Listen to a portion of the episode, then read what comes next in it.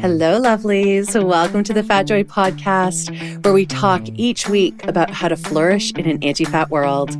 I'm Sophia, a fat person and professional coach who loves talking to other fat people about what it's like to live within oppressive systems that marginalize our bodies and how we still dare to have the audacity and courage to reach towards our collective liberation and embrace our joy. Please know this is an adult content podcast, so there will be swears. We will be talking about harms we've experienced, and we will be rebelling against diet culture, anti-fatness, ableism, racism, etc. If you'd like to support the Fat Joy podcast and get bonus content as a thank you, please check us out at patreon.com slash fatjoy. I am so glad you're here with us. Enjoy. Hello, everyone, and welcome back to the Fat Joy podcast. I am so excited for this guest. I'm joined today by Andy Neal, um, whose outdoor hiking videos I think got me through this last year and a little bit of the pandemic of feeling really trapped in my own home in lockdown in a suburban setting. And Andy kept showing these amazing videos. You may have seen them hiking angrily through a forest. with great music in the background. And I think the caption, correct me, Andy, was something like, going out for another stupid hike for my stupid mental health. That's like, yep. Yeah, yep. that kind of and it was just so delightful to see the gorgeous scenery. We have to definitely talk about where you live um, and how you're getting to all these amazing locations. But it was just the fact that you were out hiking, a fat man, doing this thing, being visible, being loud, being public about it. And it, it just it fueled me in a way I didn't know I needed to be fueled. So I'm so grateful that you agreed to come and chat with me about all of oh, this. Oh, it's my pleasure. Thank you for having me. Of course. So Andy, why don't you start off by telling us a little bit about yourself? Uh, my name is Andy Neal, pronounced he, him. Um, currently live in Southern Oregon, where I've been in the region at least for the last, gosh, 15, 16 years. Grew up a stereotypical city kid in Southern California in Las Vegas. Uh, no outdoor background. Um, really, I, I, was a city kid. I grew up going to Disneyland and walking down the strip in Las Vegas. Uh, we had there were places to hike, and I'm going I'm going to LA next week, um, and I'm planning on doing some hiking in the city at Griffith Park. Um, and then when I go visit my family in Las Vegas, there are tons of places like in Red Rock Canyon to hike around Las Vegas. But those are things I really didn't experience very much of uh, growing up in the city. I was very much like, you know, not very outdoorsy, not very handy. You know, just I, I, I love being in the city. Um, always been big my entire life. Um, even in high school when I did cross country and track, you know, I could you know knock out six, seven, eight miles, but at the same time, I was still the biggest kid. I was still the biggest kid on the on the on the team. Um, and I was still the slowest because I was the biggest. You know, um, you had people you know who were hovering around 100 pounds. You know, able to knock out a mile in five minutes or something. Uh, that wasn't me, but I could go forever. So that's why I just was never competitive, but I was always with them. Um, my entire life, this is what I dealt with being being a bigger person. Um, both sides of my family, it's it's genetics. It's um, it's it's what's been given to me genetically, and you know, um, fell into a lot of very toxic diet culture for years, um, up and down, which has actually done my body a lot of harm. Um, had was diagnosed in 2000 excuse me uh 19 with um, an eating disorder binge eating disorder uh, which came from finding out i had celiac disease uh, which means my body couldn't absorb nutrients so i was always always feeling hungry um, but my body could never get the nu- nutrients it needs plus trauma from um, my past with uh, with my mom and things like that and she used food to cope so to make me happy she used food so i had this very just toxic relationship with my body and food and uh, just grew up uh, with that.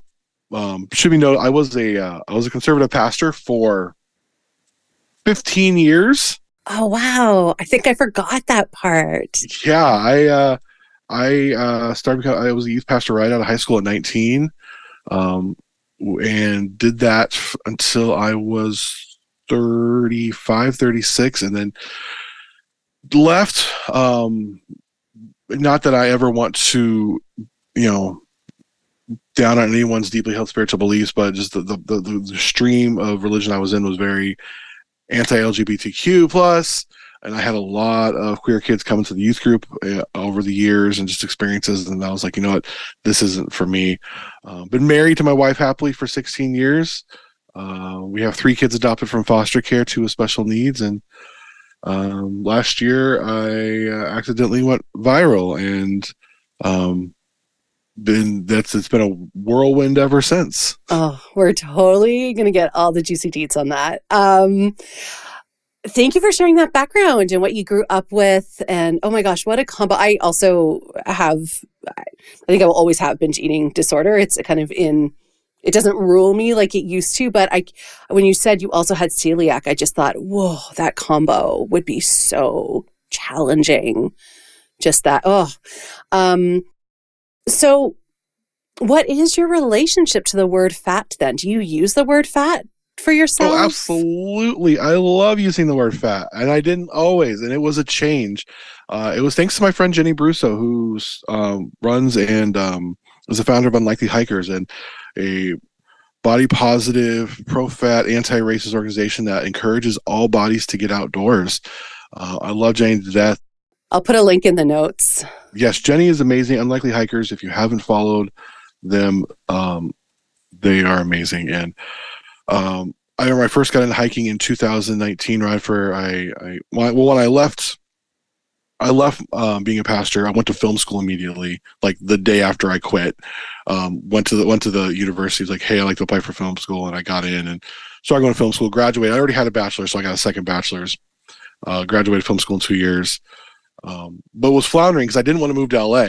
I wanted to stay in Southern Oregon.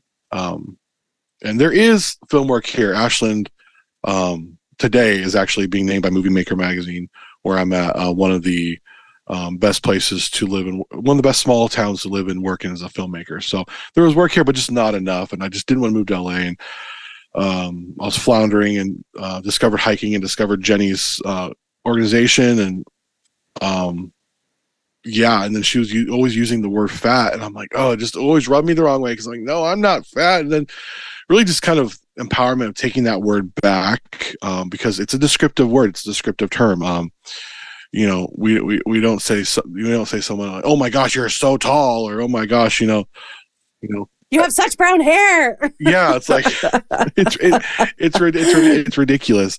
Um, so I, I, I and that, that rubs people the wrong way. And I, I understand with that term when I talk to other plus size or fat people that, that it's very triggering. Mm-hmm. So like when, when I talk about it, I, I generally like to put fat online at least fat or slash plus size because I know for me when I first heard it, it was it was very triggering. It brought back memories of being taunted and teased as as a child and as a teenager and into my adult years. Um, it's a journey to reclaim it. It, absolutely, and it's a descriptive term.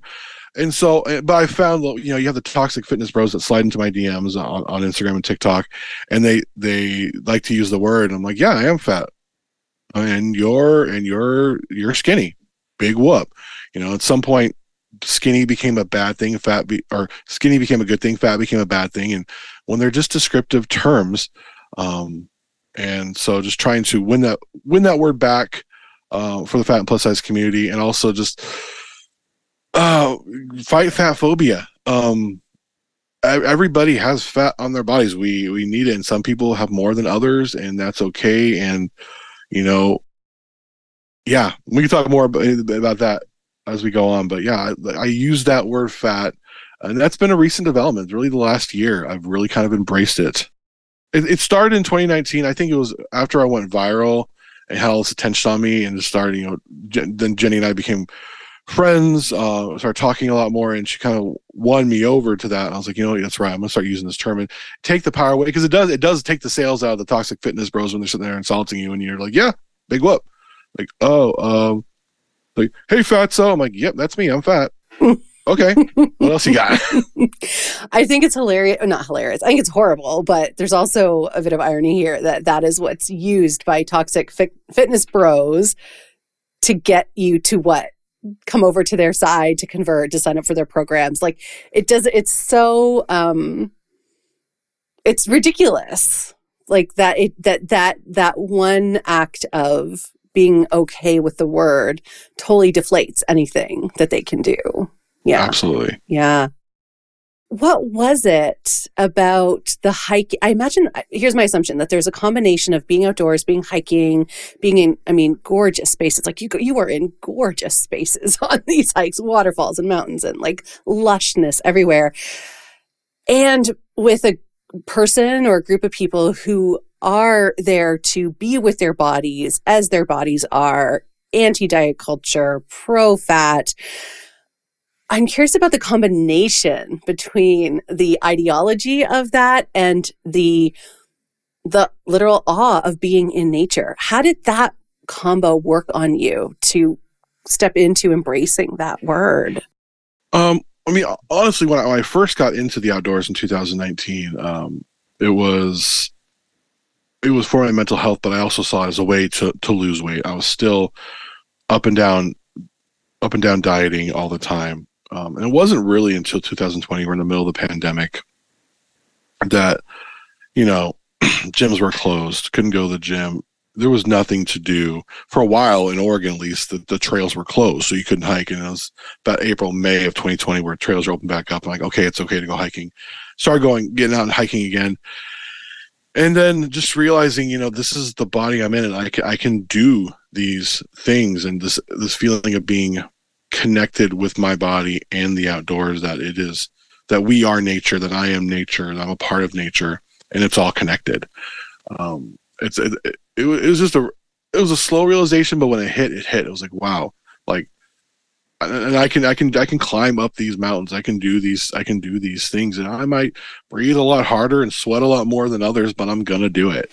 and um, you know, yeah, it kind of pulls you out of yourself a bit. Like it, absolutely, it's it's completely like there's this connection. My first time I went backpacking was in in, in 2021, like overnight backpacking, and I remember this sense for the first time where I felt this immense connection with my body and nature because I was hiking and you know, it was me and my son. We had gone you know nine miles had four miles left and we were running low on water i knew there was a water source where we were going to be camping that night it was fine but there's supposed to be a stream between there here and there and there wasn't and we had a little bit of mm. water we were, we were fine but this immense feeling of connection to nature like oh there's a drought going on right now in our region northern california southern oregon and i need water but where the map says there's supposed to be water it's dry and it was just like wow i my i am deeply connected to what's going on with the rest of the earth, which we don't realize when you live in a city, when you live in a suburb.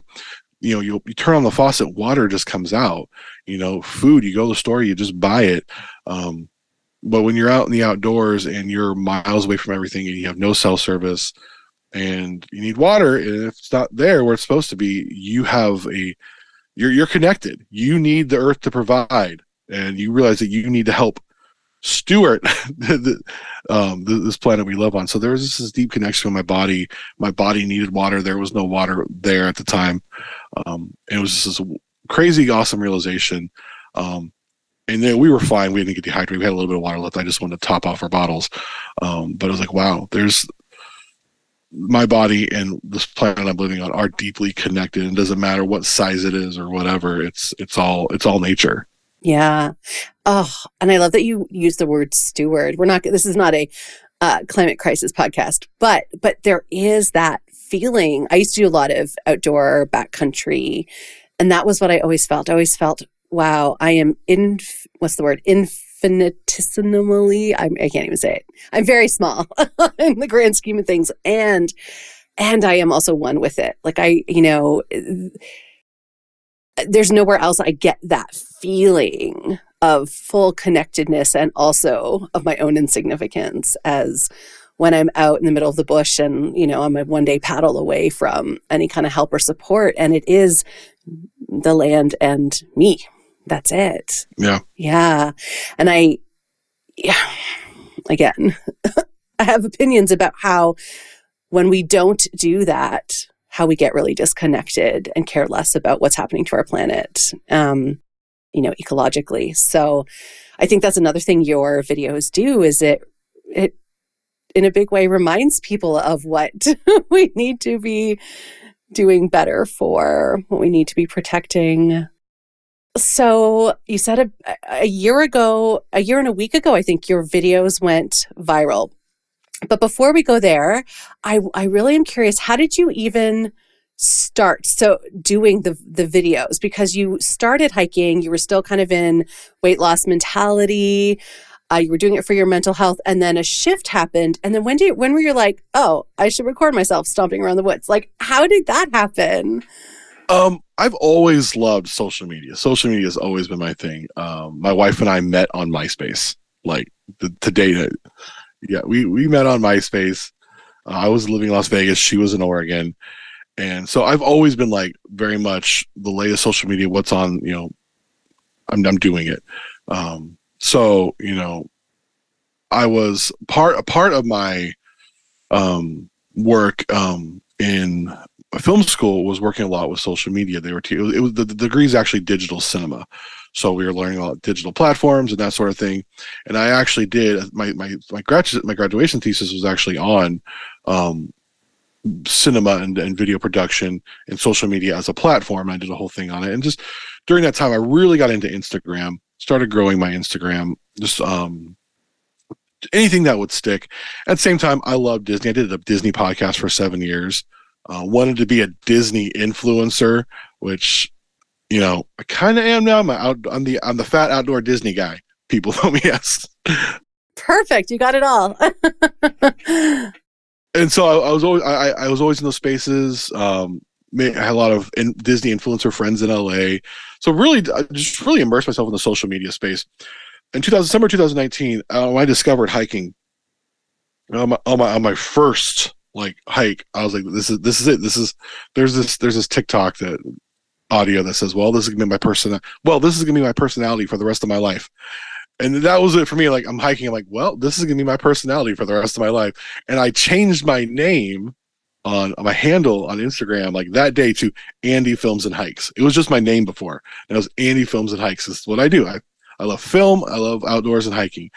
And everybody thought, oh, it's just Andy's, you know, the face, he'll get out of it. But just fell in love with it and just started filming um, waterfalls, a lot less of me in it. A lot just, you know, here's just here's just a pretty waterfall, here's the mountains, here's this putting it on Instagram, a lot of pictures. And then, um, you know, Reels and TikTok, TikTok started getting big, and then Reels started coming out, and so I just started posting, you know, more videos of that, and then, you know, being so into social media, it's like, well, Instagram likes it when you're in the pictures, you're in the videos, and I'm like, I don't like that. Um, and there was this moment though, there was this moment though in in January tw- of 21, a year before, where um, I was at a waterfall. I had hiked to. Um, my trekking pole snapped on the way like there. I fell in the water. It was 30 degrees outside. Hour before sunset. I had an hour and a half to hike back. It was bad.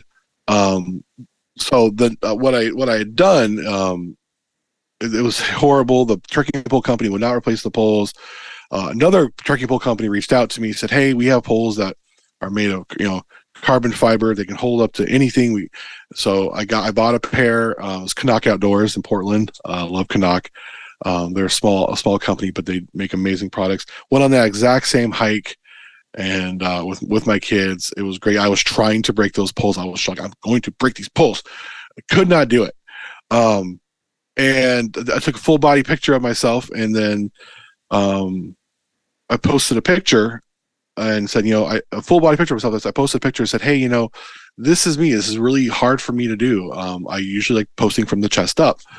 Um, and then that's when I first I knew of Jenny and Unlikely Hikers, and that's when she he, she reached out to me. She's like, "I love your story. Love what you put in the post." I talked about how you know my whole life I struggled with body body image and and eating disorder and body dysmorphia, and you know I was a conservative pastor for several years, but I fall in love with the outdoors. And she said, "Hey, can I repost this?" And repost on Unlikely Hikers, and I had gained like a thousand followers that day, which I thought I was like, "Oh my gosh, a thousand! I that's it, that's it, I, I, that's it. I've made it." You know, call YouTube. I'm an influencer now. Um, but it, from there, it, just, it was it was a slow like okay, I post a full body picture of myself. Start doing that a lot. I was seeing there was a lot of engagement with doing that started doing and just started doing the videos with me and just me hiking and um so I started getting the attention of Columbia and other um, outdoor companies. Um, and then July of 21, I said I'm, I'm looking at the, the plus size landscape, the, the, the fat fashion and outdoor landscape. Um, I'm not seeing a lot of dudes. Yeah, no, there's not.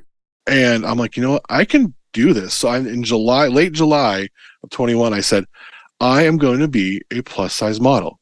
I just, I'm like, I put it on my Instagram. I'm like, putting this in the universe. I'm going to manifest this. And then my first job ever was three weeks later. I'm in the gorge between Washington and Oregon with Columbia Sportswear. Whoa, that was your first job? That was my first job was Columbia Sportswear. I had I had worked behind the camera, I had worked on sets. so I get there, you know, they have the film and photo crew. I'm sitting there trying to set up C stands and stuff. I'm like, no, no, no, no, no, you sit over here. I'm like, oh. You're the talent. You're the talent. exactly. Like, no, you're talent. You sit here. And um, and it just it took off from there. And then they start Columbia wanted me to start doing some social media stuff for them. And then Eddie Bauer called, and I just started getting more and more confident and Start posting more and more pictures. And I'm like, okay, I'm gonna be a plus size model. This is what I'm gonna do. Models. I'm, I'm looking at other models. What do I need to do? I need to have a good Instagram presence. So just post videos of myself. And so I kept posting more and more, trying to find something that would get traction. I think at that time, I don't want to say only, but the, the the most views I had on a reel were like 5,000, which I had 5,000 followers. So that was fine. But then this whole, um, the beginning of last year, you know, going for a stupid hike for my stupid, it was going for a stupid walk for my stupid mental health came out. And I'm like, oh, I could, t- I could put that on its head, just do stupid hike. It'll be funny. And I dropped off my daughter at her school. Her school's right by the river. And there's this nice little, um, um, Bureau of Land Management, which manages a lot of the federal land in our area. Nice little place, little river place with a few trails. I'm like, I'll just, have my I always have my tripod with me. I'll put my tripod there. I'll set up a few shots, you know, five different shots of me just looking silly and hiking. I had all Columbia gear on. Like Columbia will love it. It'll be great. And you know, maybe a, you know, they'll they'll want me to come back for another thing. I posted it on the fourth of January, and it did it did really well. Like, oh my gosh, like from uh, from the time I I drove from the river back to the house, it was like ten thousand views. I'm like, oh wow, this is great, ten thousand. Like I've I've made it. Um, and then it just kept going, kept going, and it's like, okay, you know, it got to 100,000 views. I'm like, oh, this is awesome. and then that weekend, I'm like, oh, you know, I do have TikTok. Everyone's talking about the TikToks. The kids are doing the TikToks. I'll just repost this on TikTok. I didn't like. I totally like. It's, it's it had the Instagram watermark on it. Posted on TikTok, and on TikTok it just went boom, like zero to a million in like a day. And then Instagram was like, oh wait, that same video is getting traction. We and all of a sudden start getting traction on Instagram. Um, and so it went from you know the weekend. I think into the weekend two hundred thousand. Uh, that when I hit two hundred thousand, I was going so fast. I realized, oh crap, this is happening fast. I took the kids. I'm like, we're going up to the snow where there's no service. I need to. We're gonna we're gonna walk in the snow, hike in the snow. I'm just gonna think for a while. What were you gonna? Th- you wanted to think about what? What's what's about to happen? I just had this feeling like it happened. It was happening so fast. I'm like, I just need to get out where I'm not looking at my phone and just like kind of come back to me, like come back to yourself. Exactly. And your family and like that grounding. And so did that, came back, and the next day it was like, oh, it's hit a million. And then it hit it hit six million on Tuesday, and that's when the news station started calling. Oh my god. I didn't know it got that big. I didn't know it was like news where Yeah, it got it got um it got it's the lo- uh, local news, but it got it got picked up by all the like. There's local news, but then there's all the affiliates, and they picked up the story. So like, there are people calling me from like Memphis, Tennessee, and like you know Portland, Maine. I'm like, oh gosh, and then it ended up at like 33 million views, and at that point, I was like, wow. And then the followers, you know, I went from 5,000, 55,000 at that point in three four weeks, and it was just, it was it was it was awesome. It was overwhelming. And then I went viral several more times and went from 55 to 175,000. And now, like in my own town, I can't go out without getting recognized. Neither can my wife. is that is that good or bad? It's it's I love it. Yeah, I actually I actually do because when people come and they talk to me and they recognize me, I had this happen. I was in Ross shopping for shoes for my son the other day, and this big guy, he was probably you know I don't want to speculate on weight. He was like six four, he looked like he used to play for like the Raiders, like big guy, bigger than way bigger than me. He comes up to me, just I'm like he tat, tats all over his leg. I'm like, he comes up to me like, oh, what's this dude want? You know, I'm six feet. You know, I'm, I'm a big guy, but this guy's like, he could like pop me into the ground like a nail. he's like, "Hey, I love your videos," and shakes my hand. I'm like, "Oh, it's like you, Oh, me and my wife got a big fig because of you," and I'm like, and it was just it was just like the sweetest thing. I'm like, I'm like, oh wow, like this, is- and I I love I love it because I hear these stories from people. There are times where it's like. I need to go to the grocery store. So it's like, well, we're going to mask today because I'm going to pretend like I'm worried about the pandemic here. Put on a hat because I need to get in and out. yeah, not be stopped by people. I just, I just, and not that when I'm stopped, I'm going to talk to you because I know me. I'm going to, I want, I want to hear. I'm going to take, I'll, I'll take the selfie. I'm going to do all the things. Um, so it's been, it's been hard on my wife um, because um, she just, it, it happened and she's very much introvert. I'm introverted too, but she's very much a quiet person. And the first time it happened to her, it's like, oh, you're Andy's wife. She's like, I'm Lindsay. I'm not Andy's wife. I'm Lindsay. and so it, it, she, she's got more used to it. I'm like, if you want me to, anytime you want me to stop this, I will. She's like, no, I love that you're happy and you, you're able to provide for our family this way and you have total flexibility. What I don't like it is when, like, I go out and I'm hiking and someone takes a picture or video of me and does introduce themselves and I find that on the internet and I have no idea. Like, oh, they were taking a picture of me. that's kind of that's creepy. That's I would feel very creeped out by that. and I'm, I'm, and I'm very much aware, cognizant of, of my family and that sort of thing. I always encourage people, you know, online, like, hey, if you see me, come say hi. Don't just take a picture of me. Don't tweet about it. Say hello. We'll take a picture together. That that'll be awesome. Don't be nervous. I'm fine. Um, it- it's tough because there was one time I was hiking with my kids at a very remote waterfall, like remote. I go out there, we're enjoying it. There's no one around. All of a sudden, we I hear, "Hey, Andy!" I'm like, "What? What?" This dude's coming down the hill, the waterfall. Like, "Hey, yeah, man, I was just driving through, and I, I, knew this waterfall was here, so hiking, and then I saw your car. I saw your car. My car is in the in the, my first viral video. And I'm like, oh, I knew you were here, so I wanted to come see you and say hi. It was great. He came, take a selfie with the waterfall. He was there for like ten minutes and left. And then my daughter's like, "We can't go anywhere." And I'm like, oh my gosh, how old are your kids, Andy?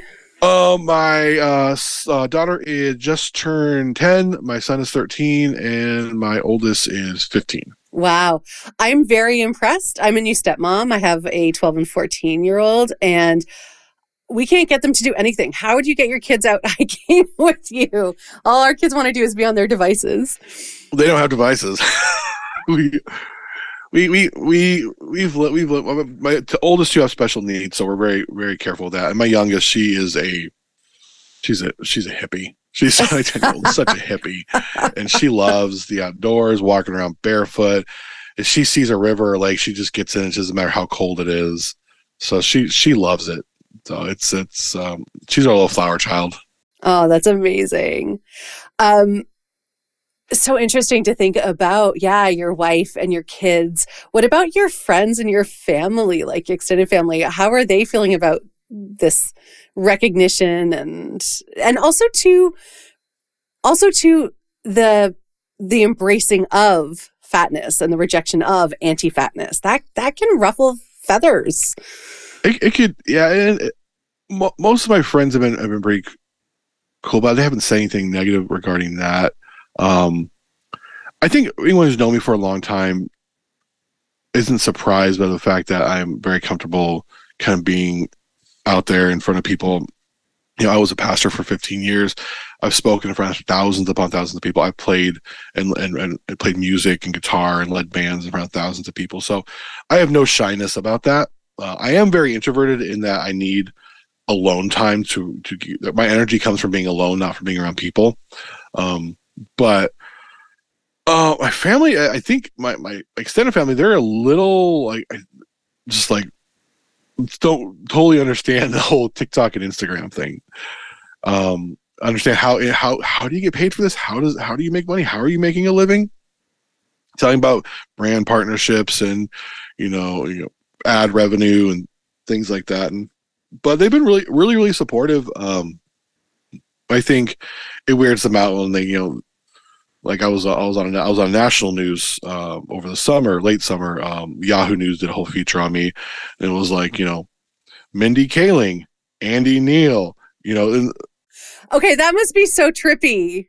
yeah, it's like they, they, they had, they had, they had, they had- Yahoo Yahoo Life has a series of body positivity articles, and like literally it was like Mindy Kaling, here's Andy Neal, here's Khloe Kardashian, you know, about body positivity. I'm like, they look at that, they're like, okay. And things I'm nowhere near like the echelons of, of those amazing personalities at all, but somehow I got put in the mix with him. well, out of those three, I would say you're the only one that actually has anything to do with body positivity. I'm just going to say that for the listeners.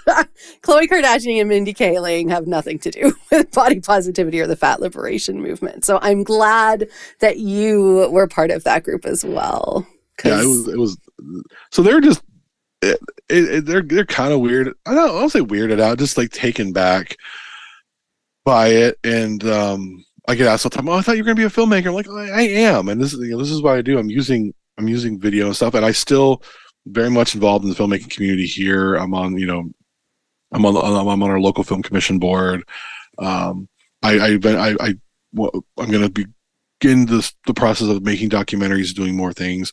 But I'm also taking acting classes. I'm I'm auditioning for things. I'm getting a lot of modeling gigs. So working both sides of the camera. Um, it feels like such a good fit. It feels like it works really well together. It works really well for me, and um, you know, I think what, what's weird about my family the most is when they they walk into a a, a Columbia um, outlet store, and it's you. it, well, it's, it's it's me, but then they're like they're handed a coupon, and it's a picture of me hiking.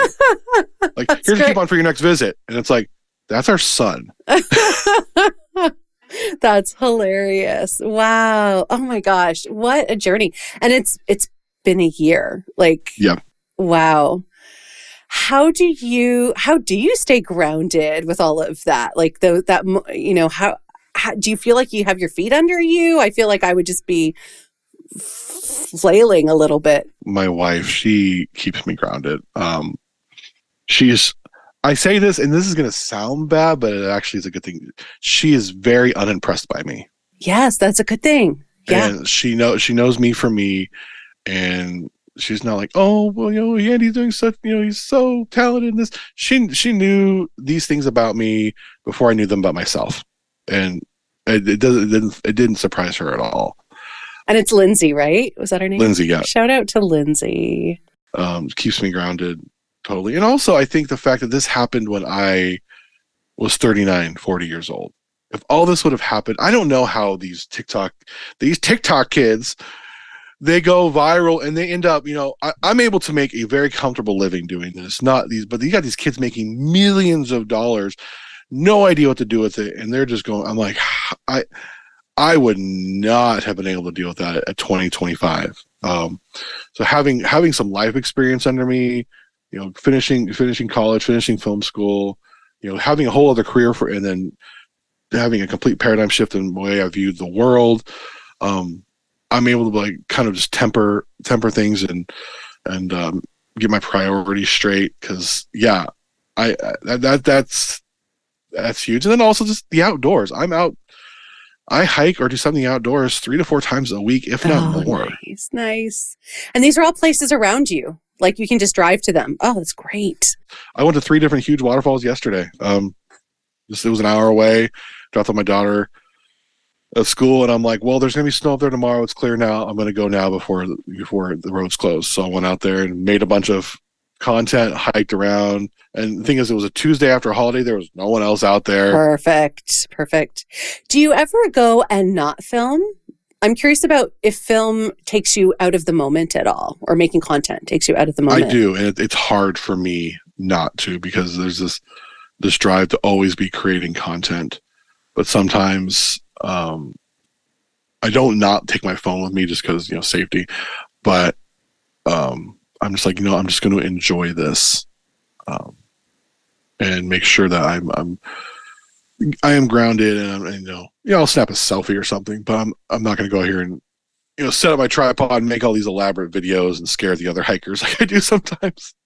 Because you know you have a you have a five mile hike that's going to take you three four hours when you're filming. That three four hours is going to take you five or six now because I'm such a perfectionist. My film school background comes back. I'm like, no, I need it this way, and I'll, I'll do it seven or eight times. And now I'm adding audio, and I'm like wiring myself up, and um, and so, uh, so there's times I'm like, no, I'm just going to go on this hike, and I'm just going to enjoy the hike. Yeah. Wow. So you started hiking for mental health. You got introduced to fat liberation, and that you've created some content about it and it just skyrocketed you. Um, I want to talk about your sponsorships and your partnerships and talk about outdoor equipment for plus size and fat bodies.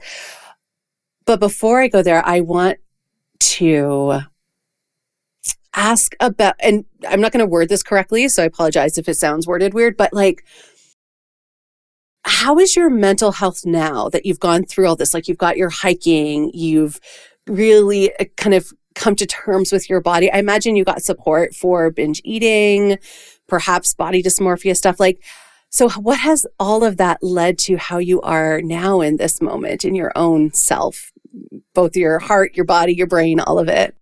I think I'm in one of the best places I've been mental health wise in a long time. I, I started hiking at the behest of a ther- my therapist. My therapist, we were dealing with existential, like, I don't know if there's a God anymore. Because my whole life I grew up believing this one thing, very rigid, and then all blew up. And I'm like, my worldview, what's going on? And um, we were dealing with that and dealing with um, body dysmorphia and, bin- she's the one who diagnosed me with binge eating disorder. I'm like, oh yeah, I do have. Like, I, I use food to cope. Um, and uh, uh, we were talking about you know finding something. I I just felt this need like I, I don't want to go into another religion just to go into another religion. I just I feel like I need this connection. I, I lost this connection with something bigger than myself. Um, and being in Southern Oregon, being in Ashland, she was like, you know, have you considered the outdoors? Have you tried hiking? And I'm like, okay, and that's what got me into hiking. And you know, the, the the, pandemic kind of kind of blew a lot of stuff up. You know, we weren't able to do counseling and therapy, and I'm currently looking for a new therapist right now. Um, but I, I'm at the best place I've been because I'm I'm cool with myself. Yeah. I'm I, I can read the I can read the comments from the toxic fitness bros and be like, oh, you need to tell me you know, they say, Oh, you need to get in the gym. I'm like, I was in the gym and I went hiking yesterday. Mm-hmm. Okay. Big whoop. Like it's it's that whole like, let me look at your body and tell you about you. It's like, no, my outside body doesn't convey anything about my actual inner anything. They say, oh, you need to watch what you eat. And I'm like, well, I'm very cognizant of what I eat because of binge eating, my binge eating treatments and how, how, I'm just very cognizant of what I eat. And also, I have celiac disease. I'm constantly reading every label of everything I eat because I don't want to get sick. So it, it, it's not about that. Every every body is different and for different reasons we are the way we are and you know, just because you think, you know, I need to do zero carbs and do your particular program, and I get hit, oh gosh, all the freaking time. Well, the people because they see that I'm an influencer, and so they want they want to be the trainer who made the fat hiking guy skinny. Oh no! So they're constantly, constantly, and I've called them out a few times, and they get real mad. And it's like, I'm sorry you're mad with your 400 followers, you know, whining about this. Nothing because he wants 400 followers, but they're trying to get big on my success. On their version of what your success is. You're well or like no i see what you mean sorry. Yeah like it would be success to them if they had you like lose a bunch of weight as a client but they're capitalizing on your success you just being you. Yeah exactly oh, that's so insidious. Oh it is it is. And gross. it's uh I, am really in, in a good place right now. I'm very I'm very intentional about what I'm doing for exercise, um, what I'm doing for hiking. Exercise wise, I'm training. To, I want to do some peaks this year, and so just my goal is not to lose weight. My goal is to get stronger in my back and legs because I'm going to climb up 10,000 feet. You know, I'm going to do these things that I don't feel like I'm strong enough muscle wise too. So I'm training these particular muscle groups. I'm doing these things and I'm not striving after the calorie count or the scale. I always say you're not identified by numbers. Numbers do not define you. Um, you know, yesterday I was out for six hours hiking. I only ended up hiking only three and a half miles, which is average for me. But I'm like, oh, I was out for a long time. But I, I was sitting there just staring at a waterfall forever, you know, enjoying it. Like, this is awesome. There's no one else here. So I'm, I'm really um, in a, in a good place. I think what I, what I really want to focus on when I'm looking for a new therapist right now is how to deal with this, this massive life shift going viral, being recognized. Not only that, but you know, from the time from from 2017 when I I left my old career and faith behind, went to film school, I was still dealing with that whole transition of my life.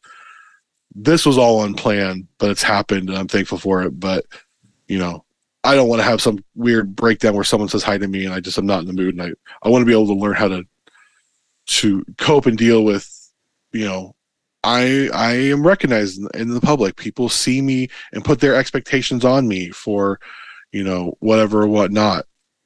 And and that's hard because everyone just wants me to be the version of me they think's best for them. Ooh, that's wisdom right there. Yeah. I have to be the best version of me for me, not for them. And I disappoint people and people unfollow me, and that's fine.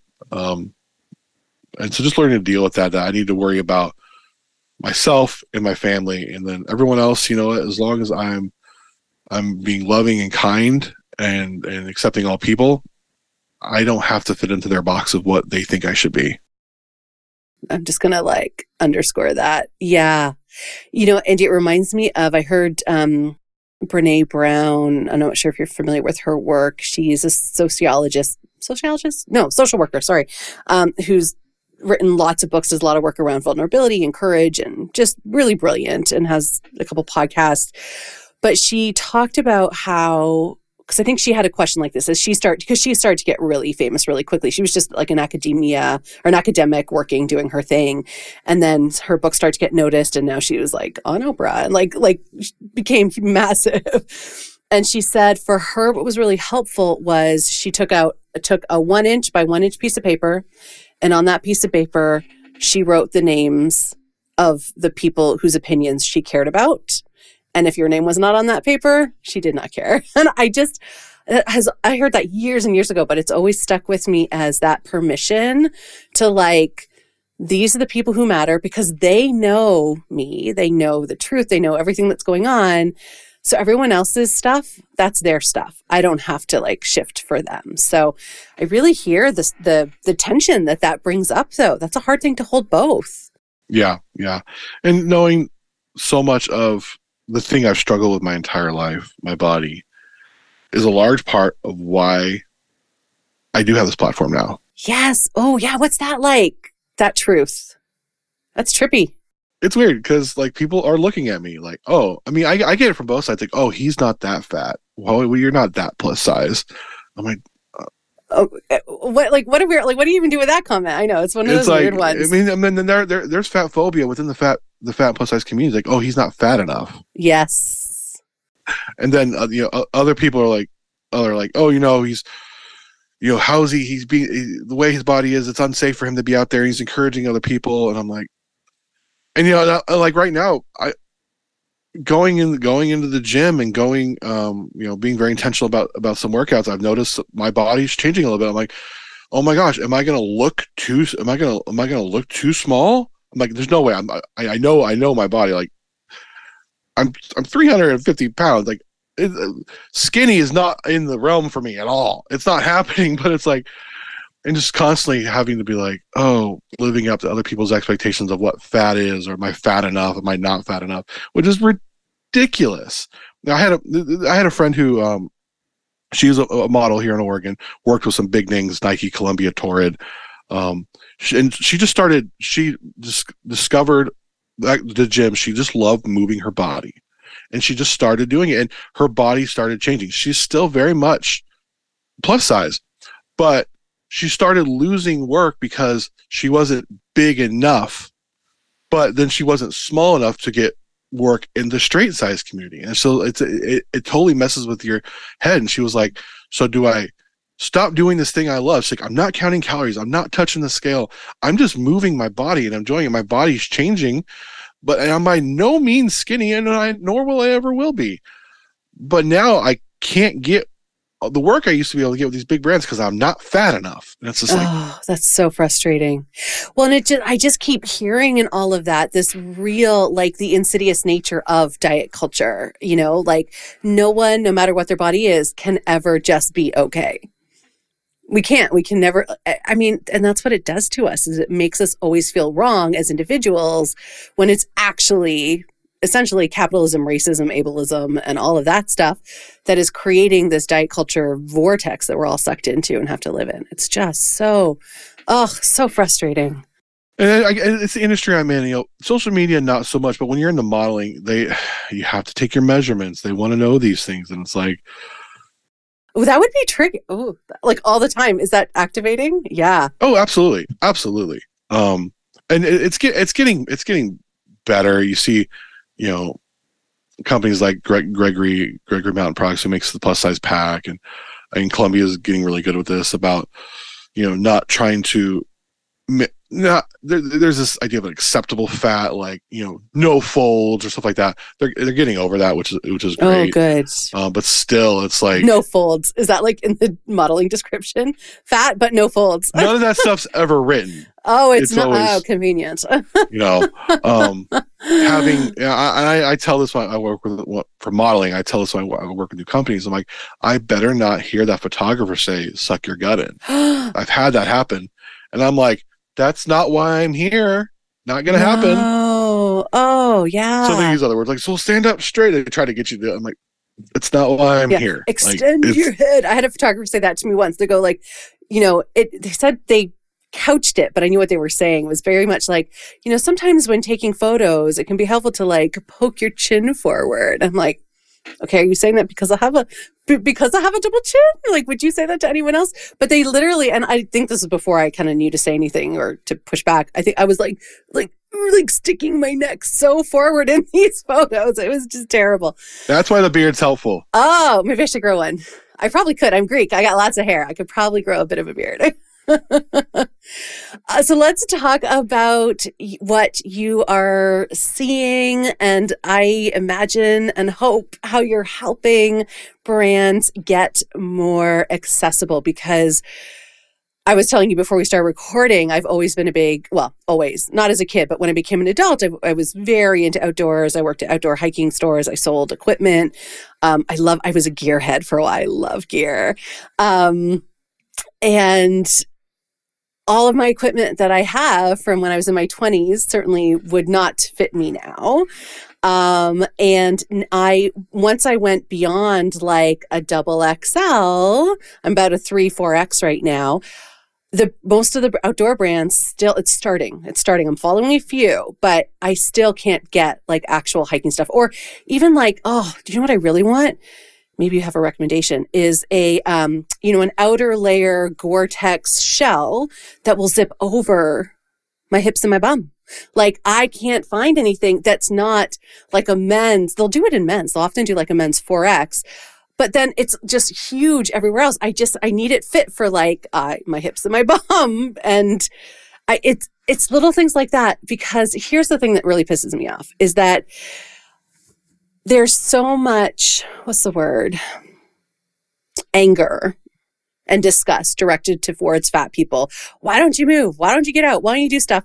And I think what a lot of people don't realize is that there is not a lot of clothing made, especially activewear, made for people to go out and do stuff. And not that you know like it, it's a real limitation and the and that if it is made and it is found it's often really expensive so there are all these kind of privileged assumptions about what fat people should and shouldn't be doing and yet the reality of what is available what is accessible what is affordable is not there. So tell us a little bit about the companies you're working with, what you're noticing they're doing in terms of plus size equipment, plus size clothing. I just think that's so hopeful. Um, I've worked with some amazing brands, and they're all doing amazing things when it comes to the plus size. Um, first of all, Columbia, they've been doing plus size um, for a very, very long time before anyone else for the outdoors. Um, but like for men's, they go up to five, six X. For women's, three X. That is changing. Good. They're going to go larger than three because their three X is a bit of a small three X. Yeah, I, I, know. I know a lot of women who will buy the men the men's Columbia because that's they, what I did. Yeah. Yeah, and that that is changing. But they the thing that with Columbia that is um, key, and that every company needs to do this. They have senior uh, merchandiser for plus their plus size line. She is plus size. She is plus size. Andrea Kelly. She was voted by out, outside mag- outside business magazine as one of the most 10, 10 most influential people in the outdoor industry. Her and and Jenny Bruso this year, who are friends, and they're both friends of mine. Um, and she is changing the game and changing the narrative in the outdoor fashion community. You know, she is a fashionista herself. She's worked with many other brands, um, but she's always loved the outdoors. Uh, she's been on my podcast, uh, and she's the one who brought me in. She she's the one who brought me into found out who I was, um, and brought me in my you know my first modeling gig. And she, is amazing. And that, that I think that's the key. If brands want to really work with plus size people and make plus size clothing, you need to have fat people designing it and working and telling you their needs. Shocking, shocking, shocking news, right? Yes. You want to design for fat people? Talk to some fat people. yeah, not, I'm thinking not just like have have them working with it. Like there was one pack company, not not Gregory, another pack company who I they uh, wanted us to test out some packs. And this is before I started working with Gregory and they did a, a round table with a bunch of fat people, and it felt very performative. Oh, just like tick a box. Yeah, and whereas, um, you know, with Columbia, they have someone there working, you know, in their offices as a senior member of the design team who's in charge of all this.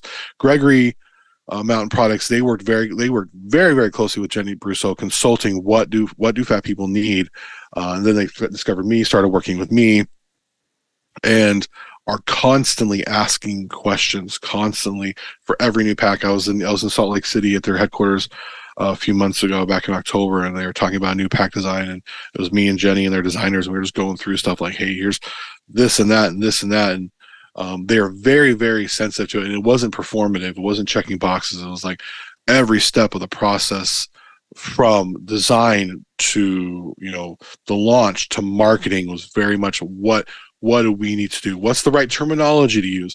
Like they they, they you know the companies are a lot of companies are are grappling with the word fat right now. I don't think a lot of the companies are ready to use that word yet but they're like but they're they're they're they're wrestling with that term which is a good thing. Um, so yeah columbia outdoors has been great um, Gregory Mountain Products, amazing. They have not just a plus size pack, they have several and more. I wish I could talk about the ones that are coming out. I've been embargoed, so I can't. But there's tons more. There's tons more coming out. When you say a plus size pack, just like to get specific, again, former gearhead here, um, what does a plus size pack mean? What how what are they designing differently to fit bigger bodies? So what everyone thinks it means is a bigger hip belt which if that's the case, everyone getting my first backpacking pack, I got the extender, you know, for the hip belt. It's great, but broader shoulders, uh, able to reach over, you know, get your water bottle. You're a bigger body, be able to. They have a little, you know, like the Gregory packs has a little thing you can grab it out this way right here. All kinds of longer torsos, all kinds of things. The the design of that of those packs, every step of the way, was with a plus size body in mind, knowing that also every plus size body is different. There's you know there's different there's apple shapes, there's pear shapes, there's you know all kinds of different shapes of bodies, but try to be the, the best they can to to accommodate as many people as possible, not just the hip belt. Because like with the hip belt, you know, just long lengthening the hip belt's great, but then you have the side pockets. Mm-hmm. They're way back here, but I, I want them I want them on the side, and they've designed those longer and really designed it designed it around plus size bodies and made it as as customizable and, and best for different body types as possible. Uh, with the hip belt, with you know adjustable torso legs, wider shoulders, um, all all kinds of you know the the venting in the back because you sweat. um, and so which has been huge. And Gregory goes up to six X. Oh, it's great. That's wow. Well done, Gregory. Include a link to them too. Gregory Packs? Mm-hmm. GregoryPacks.com. Amazing. Very cool. Yeah. So when you work with them, what does that mean? Like, are you are you a model for them? Are you for for Gregory specifically? I've done modeling for them. You'll probably see some of my stuff out like in REI's uh, come spring and summer. Um, modeling. I do I'm, I'm, one of their ambassadors so i do a lot of social media. I was pacific crest trail days i was i was there at the table. Um, that was insane because I, I'm, I'm i was like their celebrity at the table and it was just constantly walking through and everyone saying knows who i am. I have no idea who all these people are. Being at a hiker event and everyone knows you and it's like that was that was surreal. Um leading leading hikes with unlikely hikers they partner with unlikely hikers so leading leading hikes with other other plus size folks um all, all kinds of stuff columbia is modeling and i do a lot of social media stuff with them as well um about to do some more social media stuff with them i've done columbia's featured me on you know on their social medias at, you know answering questions about plus size hikers um all they, Columbia's done an amazing job of really, really u- utilizing me and um, really being sensitive to it. That's the, and, and thanks a large part to Andrea Kelly, who um, really is.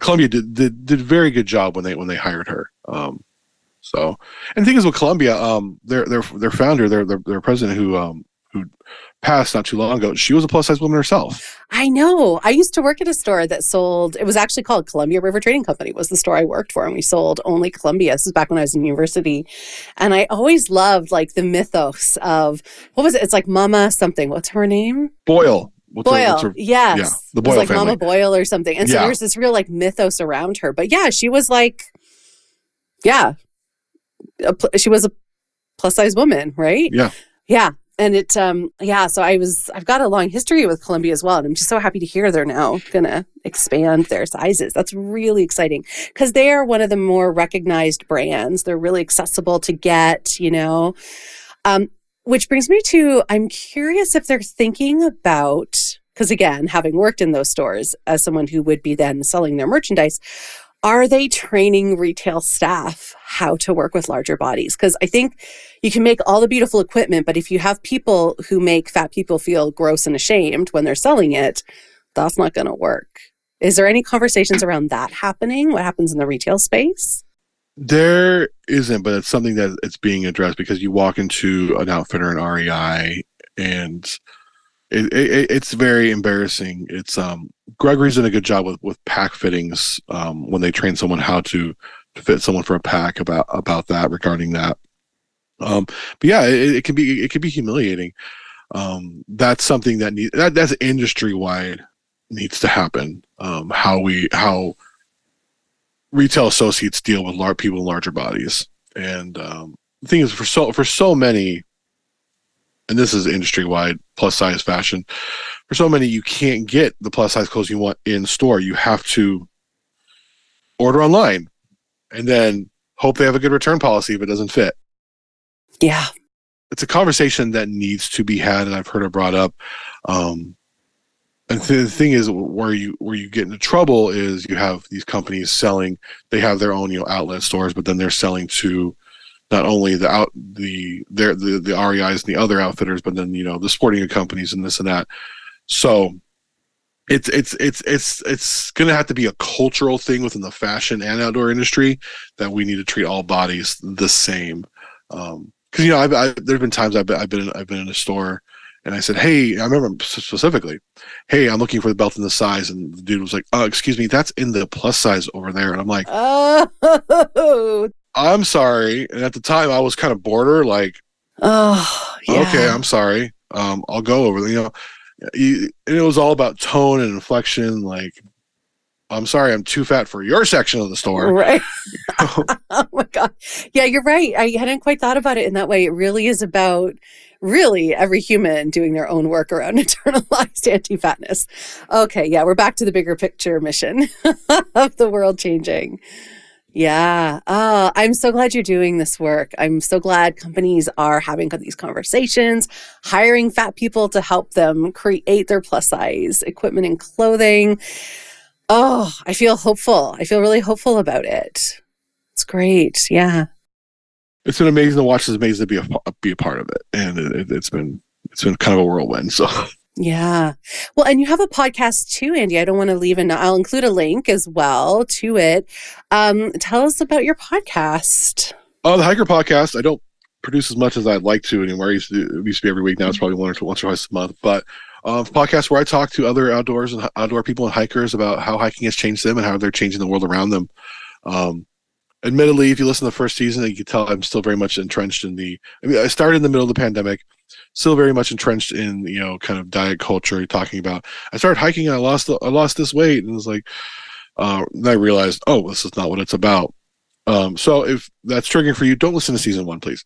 Um, but there's five other seasons. Um, where I talk with all people who have you know done the triple crown of hiking, they've hiked all over the world. Um, many in the, the plus size and hiking and fat hiking community, you know, Jenny Bruso, Andrea Kelly, um, all all over the spectrum. Um, and it's just uh, it's it's been a really great way for me to connect with other outdoors people and a very diverse group of outdoors outdoors people. Um, every background you can think of, uh, every part of the world, and it's it's been it's been really cool, and um, people love it. I wish I had time to to you know do it every week during the pandemic. There was nothing else to do, so I was putting out two episodes a week sometimes. um, but now you know with this, um, I'm hoping to like I'm, I'm launching another episode this week about Mount St. Helens and work that's being done there. I'm hoping to maybe get some more sponsors on the podcast, particularly to hire some people to really get that going as its own thing every week. But yeah, um, there's over a hundred episodes right now, and it's a great, great resource and great inspiration. Um, especially you know if you're if you're looking um, if you're in a plus size body and looking for other people in the plus size hiking outdoors community. We have you know. Uh, I think my friend Drew, who's you know big into climbing. Um, he's a plus size climber, and he's been he's been shaking up the climbing community as a plus size hiker and or plus size climber. And, I don't know if I've seen many plus size climbers. Oh, they're, they're out there. They're out there, and they're they're they're working with Columbia and outdoor research, and they're we got our own little tribe going of all of us who you know kayak river guides kayakers climbers hikers we're all we're all friends and um, we've uh, kind of gravitated toward each other we're all working with a lot of the same brands and uh, it's been really cool to to watch all of us succeed and, and, and grow and learn from each other. Yeah, I mean, I'm just, I had had a memory come up for me when I started working at the outdoor store. It was called Hiker's Haven. I remember a family member saying to me, Aren't you embarrassed selling outdoor hiking clothing, eh, like clothes and packs and equipment when you're as big as you are? And I was like, I had never, at that point, like, I had never even, I had never even thought that I shouldn't sell this equipment because people might assume that like because I'm fat, I don't know how to use it, or I'm just, I don't know, like that I was somehow an imposter. And it just, that memory just popped up as you were naming all these people and talking about your podcast as like how I imagine a lot of fat plus size people have probably had to go through similar journeys to get to where they are to now be so able to be hired. Like they've had to really push through a lot of stuff to be visible. As in plus size bodies doing what typically plus size bodies aren't supposed to be supposed in quotes to be able to do. Yeah. I, am constantly with uh, to that point Jenny Bruso, I keep coming back to her, but she was the OG. She really blazed trails. She got herself, she did the work. She was featured in the New York Times. All this amazing stuff and people are like oh andy you're you know jenny and i will do events together hikes together and like oh you two are so great and i keep telling keep telling everyone i am standing on her shoulders because she did all this work for years and struggled and was fighting with brands and fighting with the culture that i just come in here i do a stupid hike for my stupid mental health go viral and i'm getting all these it's because of her and what she did and then she put me on her platform as well and um, others have, have, done so much work that's that's taken a toll on on their mental health, on on their relationships, to make the success make not only the outdoor industry uh, accessible for fat people, but the fashion industry in general. You're calling out brands when you go to a photo shoot and they they they photoshopped your neck a little bit in. It's like, oh no, that's not cool. Uh, things like that. And it happens. And you know you you got to read the fine print with your agent when you sign that stuff like what they're allowed to not allowed to do. And um yeah like well what does it mean what do you mean by touch ups you know? Right? Oh sneaky sneaky. Yes. Yeah making your your body more palatable. Ugh. wow um brilliant andy i want to end off with how you stay connected to joy what allows you to really stay connected to that feeling turn towards it choose it what works for you the outdoors that's hiking the outdoors. I, I mean, I, I live in an amazing area in Southern Oregon. You know, I'm I could be at the river in five minutes. It's there's so much uh, you know, not just going out and hiking, just going. I have a spot right by where I did the viral video. That's people. I'm not. I'm not hiding it from anybody. It's got you know millions of people have seen it, but no one ever goes out there. So I just sit there on a rock or a river, and um, I enjoy and just stay connected with myself and, and the outdoors. And um, yeah, it's it's been the outdoors for me. It's really the outdoors has changed my life. Um, if the outdoors is the one place that doesn't care about my body size, the outdoors is the one place where bigger is better. You know, I love going. You go out to the redwoods. It's like, oh, nobody cares that these trees are so big. And Lila, and you know, I got pictures of me next to these redwood trees. You know, it's only two hours from my house. I look tiny, and that's amazing. I'm like, this tree's a thousand years old, and I look tiny. This is awesome. I never look tiny in front of anything. I love that. Yeah, it doesn't care. You just get to fully be you. It's like, yeah, it's like it strips away all of the layers that we put on that are so meaningless, really. And you're just you standing on this earth. Yeah, amazing, Andy. This has been such a joy to talk to you. Thank you so much. And I feel like I've learned from you and I'm going to keep following you. And I'm so excited to see how you're part of this conversation and these actions that are shifting outdoor accessibility for all bodies. Thank you so much. My pleasure.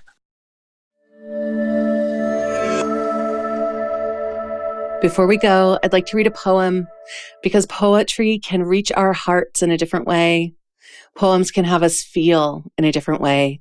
And that's what this podcast is all about expanding our hearts, deepening our empathy, and inviting in joy. So each week, you get a new poem.